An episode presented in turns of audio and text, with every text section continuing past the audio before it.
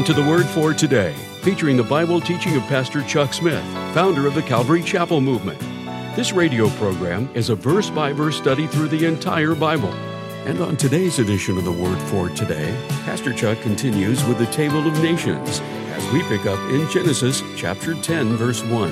And now, with today's message, here's Pastor Chuck. Now, these are the generations of the sons of Noah. And as we get into chapter 10, this chapter has been called the Table of Nations. And here you have the beginning of all of the various nations of the world, the various ethnic groups, with these sons of Noah. These are the generations of the sons of Noah. Seth is probably the one who put these generations together.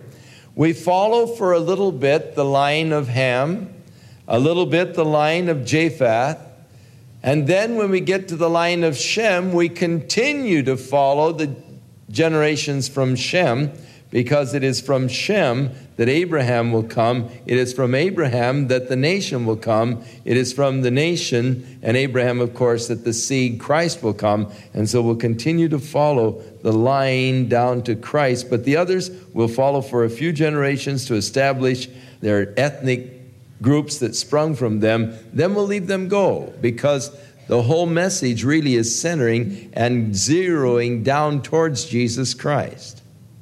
So many names are not given, many of the families are not named and all. It isn't intended to be a complete historical record, but only a record that will lead us to Abraham, which will lead us to David, which will lead us to Jesus Christ. Once we've come to Jesus Christ, it wasn't necessary to keep the genealogies anymore. God has proven that Jesus Christ was, as promised, the son of David the son of Abraham, the son of Adam. So that's all that's necessary to follow that line that leads to Christ. Now, the sons of Japheth were Gomer, Magog, Madai, Javan, Tubal, Meshech, and Tiras. Gomer was more or less the father of the ancient Cimmerians. Magog were the Scythians, the area of Russia. And Madai was the father of the Medes, Javan, the Greeks. Tubal and Meshech, uh, they believe that Meshech actually is the ancient uh, Muscovy, modern day Moscow. And Tubal, the modern Tobolsk. And Tiras, of course, is the Thracians.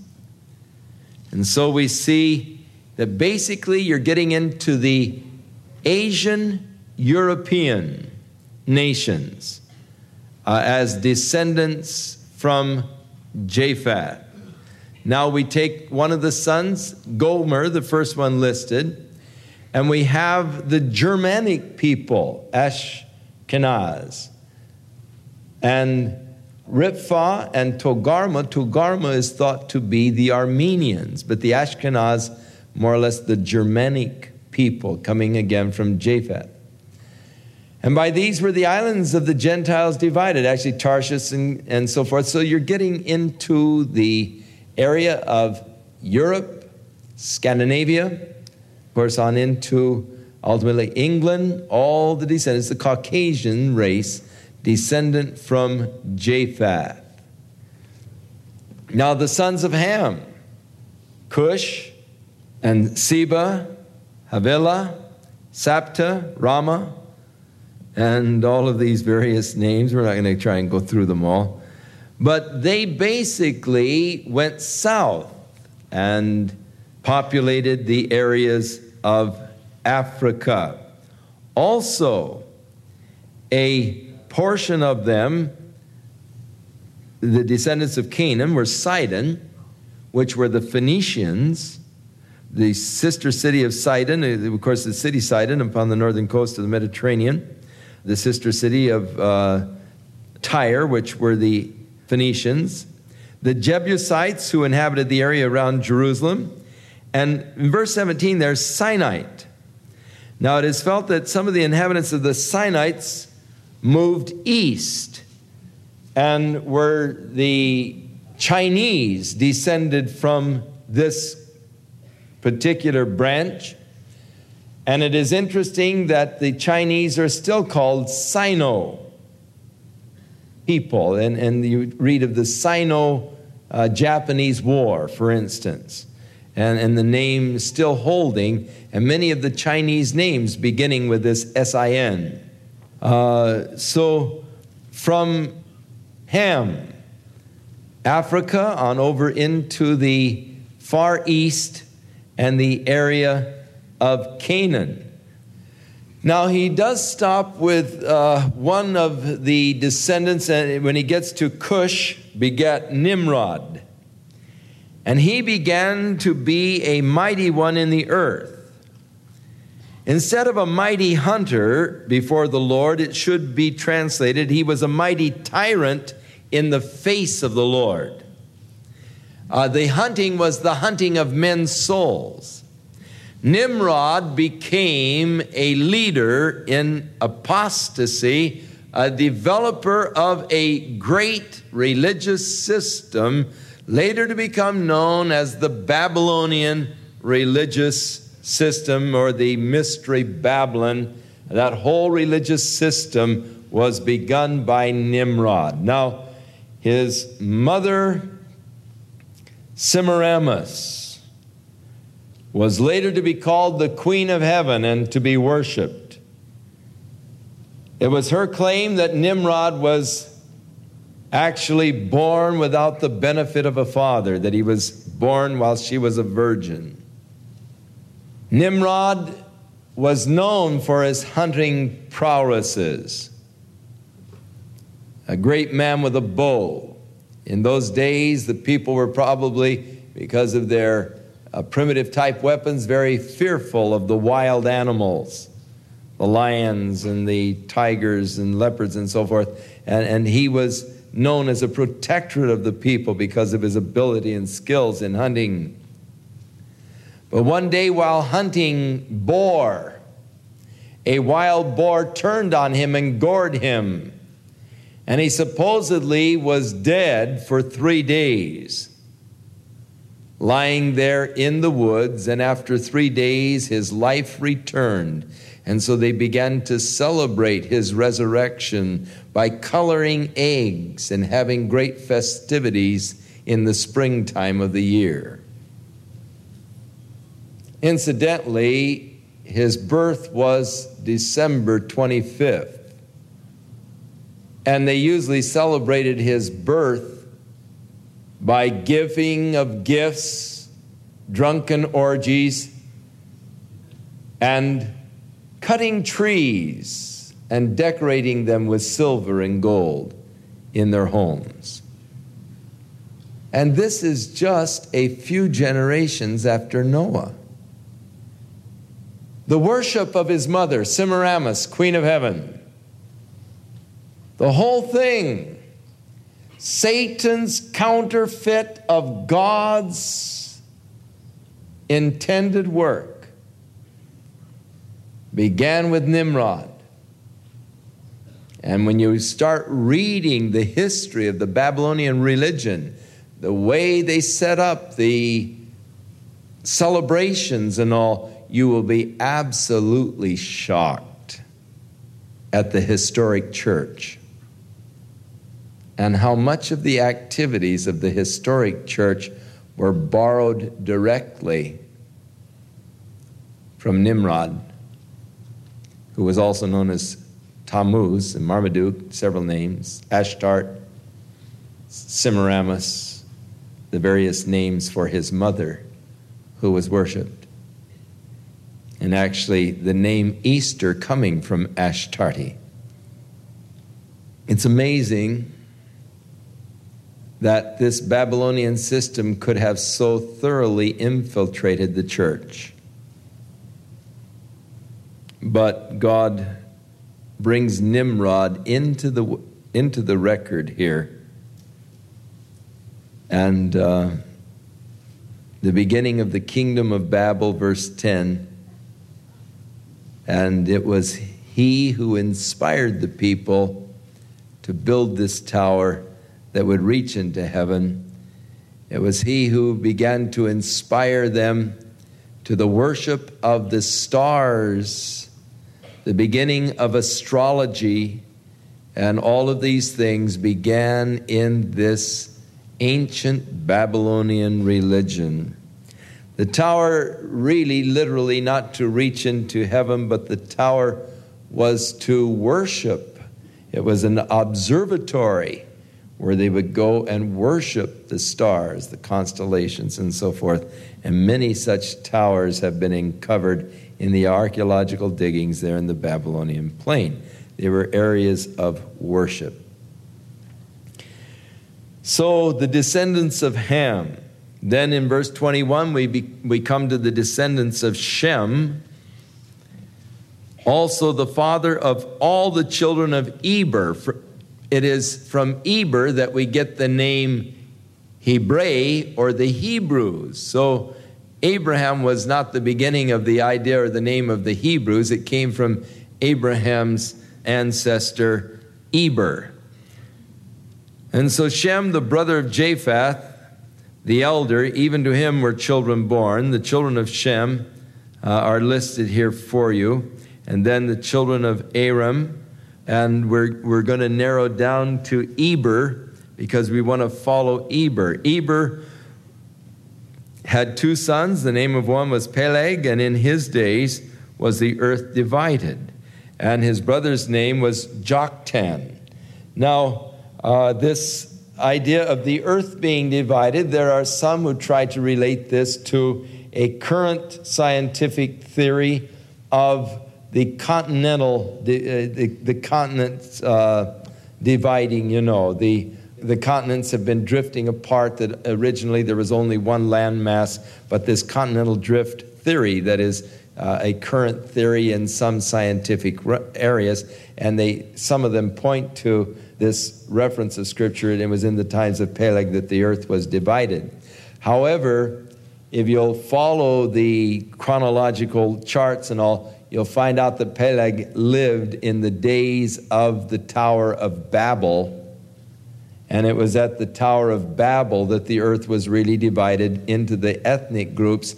And so that is probably what the reference is to the division of the earth into the ethnic groups following the Tower of Babel experience rather than a scripture that would somehow uh, lend support to the continental drift theory.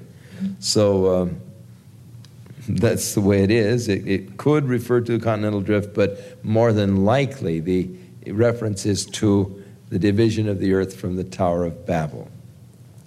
Among the names here in the descendants, we do find the name Jobab, which could very well be the Job of the scriptures. And so uh, I guess that's a little further down when we get into the descendants of Abraham. Now, in chapter 11, the whole earth was of one language and one speech, probably Hebrew. Because in the earlier record of uh, the book of Genesis, the names of the people were Hebrew names that have Hebrew meanings. And so the original language was perhaps the Hebrew language itself. But the whole earth was of one language, one speech, and it came to pass as they journeyed from the east that they found a plain in the land of Shinar, and they dwelt there, and they said one to another, Let us make brick and burn them thoroughly. Now, this is an interesting thing because it shows that very early after the flood, they had brick kilns, and rather than just building their houses out of rocks. Uh, they were advanced to the state of, of making bricks and putting them in the kiln, burning them thoroughly. So rather than just adobe kind of buildings, they were now using a mortar with a cured brick or a burned brick, and uh, they began to build, of course, the city of Nineveh, the city of Babylon all began to be built in this period by Nimrod himself. And so they said, Let us build a city and a tower whose top may reach unto heaven, and let us make a name, lest we be scattered abroad upon the face of the whole earth. Now, God's command was to actually fill the earth. It's an attempt to uh, sort of countermand God's commandment, lest we be scattered abroad throughout all the earth. Let's, let's join together. Let's just, you know, congregate in this area. And the Lord came down to see the city and the tower which the children of men builded. Now, again, we're describing the activities of God in human terms, as though God were coming down and looking things over. In, in reality, God is omnipresent. He was watching the thing the whole while. The Lord said, Behold, the people is one and they all have one language, and this they begin to do, and now nothing will be restrained from them which they have imagined to do. The developing of this religious system. Now, it is very possible that originally God placed the stars in the heavens for signs, and that the gospel is actually given in the zodiac the virgin, the lion. But as Satan has always taken the things of God and twisted them and perverted them, so from the original message that God had placed there in the heavens, of his plan for the ages. That there was that perversion of it into what is the modern astrology, which began way back again in the Babylonian era. Here in, in Babel, where they were going to build this tower as an observatory to observe the constellations and so forth of the sky. But it is quite possible that originally the gospel was there indeed in the stars, as far as the message of God to man. Now, it would seem that the Magi who came from the east to find the Christ child were reading correctly the heavens. We have seen his star in the east, we've come to worship him and that they were reading truly the signs that God had placed there. Now, the Bible says that God has placed the stars for signs and for seasons. And it is very possible that originally there was indeed the message of God in the stars, but has been perverted, as I say, into the modern astrology, and the perversion began way back there where they began to look at the stars for the influence over their lives rather than looking to God. And so God, in His Word, puts down the astrologers, the stargazers, the monthly prognosticators, those who sought then to govern their lives by the influence of the stars upon them and so forth. And, and God really speaks out very heavily against that in the prophecy of Isaiah, but it is an ancient, ancient thing, the horoscopes and all. But as with so many things, it is possible that in the beginning it was pure and had a true message of God, but it has been perverted as time has gone on. And so God, seeing this development, said, Let us go down and confound their language that they may not understand one another's speech. And so the Lord scattered them abroad from thence upon the face of all the earth, and they left off building the city. Therefore, its name was called Babel, or Babel, whichever pronunciation you prefer. It really is a word that just sort of, it was a word that was adapted because of what the sound sounded like. Just like the word barbarian is a word that was developed by the Greeks, and, and the word barbarian in Greek literally, literally is barbar. And anybody who didn't speak Greek was a barbar. because your language sounded so funny. So anybody who didn't speak Greek, they just considered them uncultured and said, oh, they're a barbar. You know, it just means that they talk some other language uh, rather than the cultured Greek. And, and so from that we get the word barbarian, but it, it originally was just a, you know, just a sound that they made, uh, an unintelligible sound by which they were sort of mimicking any language other than Greek. It's barbar. Oh, he's a barbar. And uh, so this babble is the same thing. It's a mimicking a, a sound that was not understood. Babel. Just it's somewhat like the barbar, Babel. And it's just an, uh, you know, I don't understand what you're saying. Uh, you, what do you mean, baba? You know, or babel. and uh, so the word has come to mean confusion, lack of understanding. And so they called the name of the place Babel.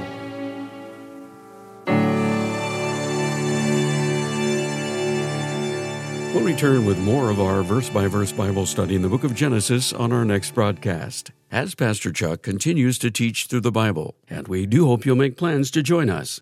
But right now, if you'd like to order a copy of today's message, simply order Genesis 10 through 11 when visiting thewordfortoday.org.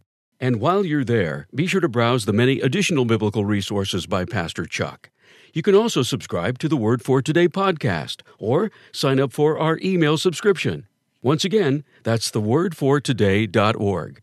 For those of you wishing to call, our toll free number is 1 800 272 WORD, and our office hours are Monday through Friday, 8 a.m. to 5 p.m. Pacific Time. Again, that's 1 800 272 9673. If you prefer to write, our mailing address is The Word for Today, P.O. Box 8000, Costa Mesa, California 92628. And now, on behalf of the Word for Today, we'd like to thank all of you who share in supporting this ministry with your prayers and financial support. And be sure to join us again next time as Pastor Chuck continues his verse by verse study through the Bible. That's right here on the next edition of The Word for Today. And now, once again, here's Pastor Chuck.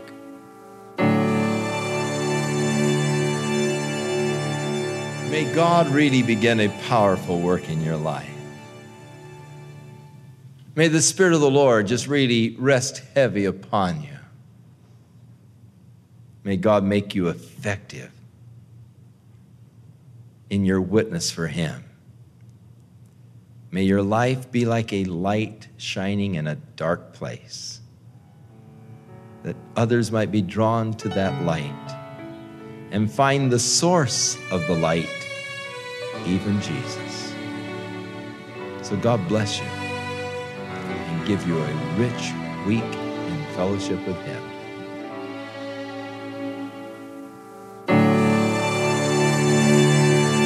This program has been sponsored by Calvary Chapel of Costa Mesa, California. I have a question for you. How would you like to go from Genesis to Revelation in one year using a daily Bible devotional? And what if this devotional was written by Pastor Chuck? Then I've got great news. Be one of the many thousands of readers who have enjoyed reading Wisdom for Today, a daily devotional that speaks volumes of wisdom to apply to your everyday life.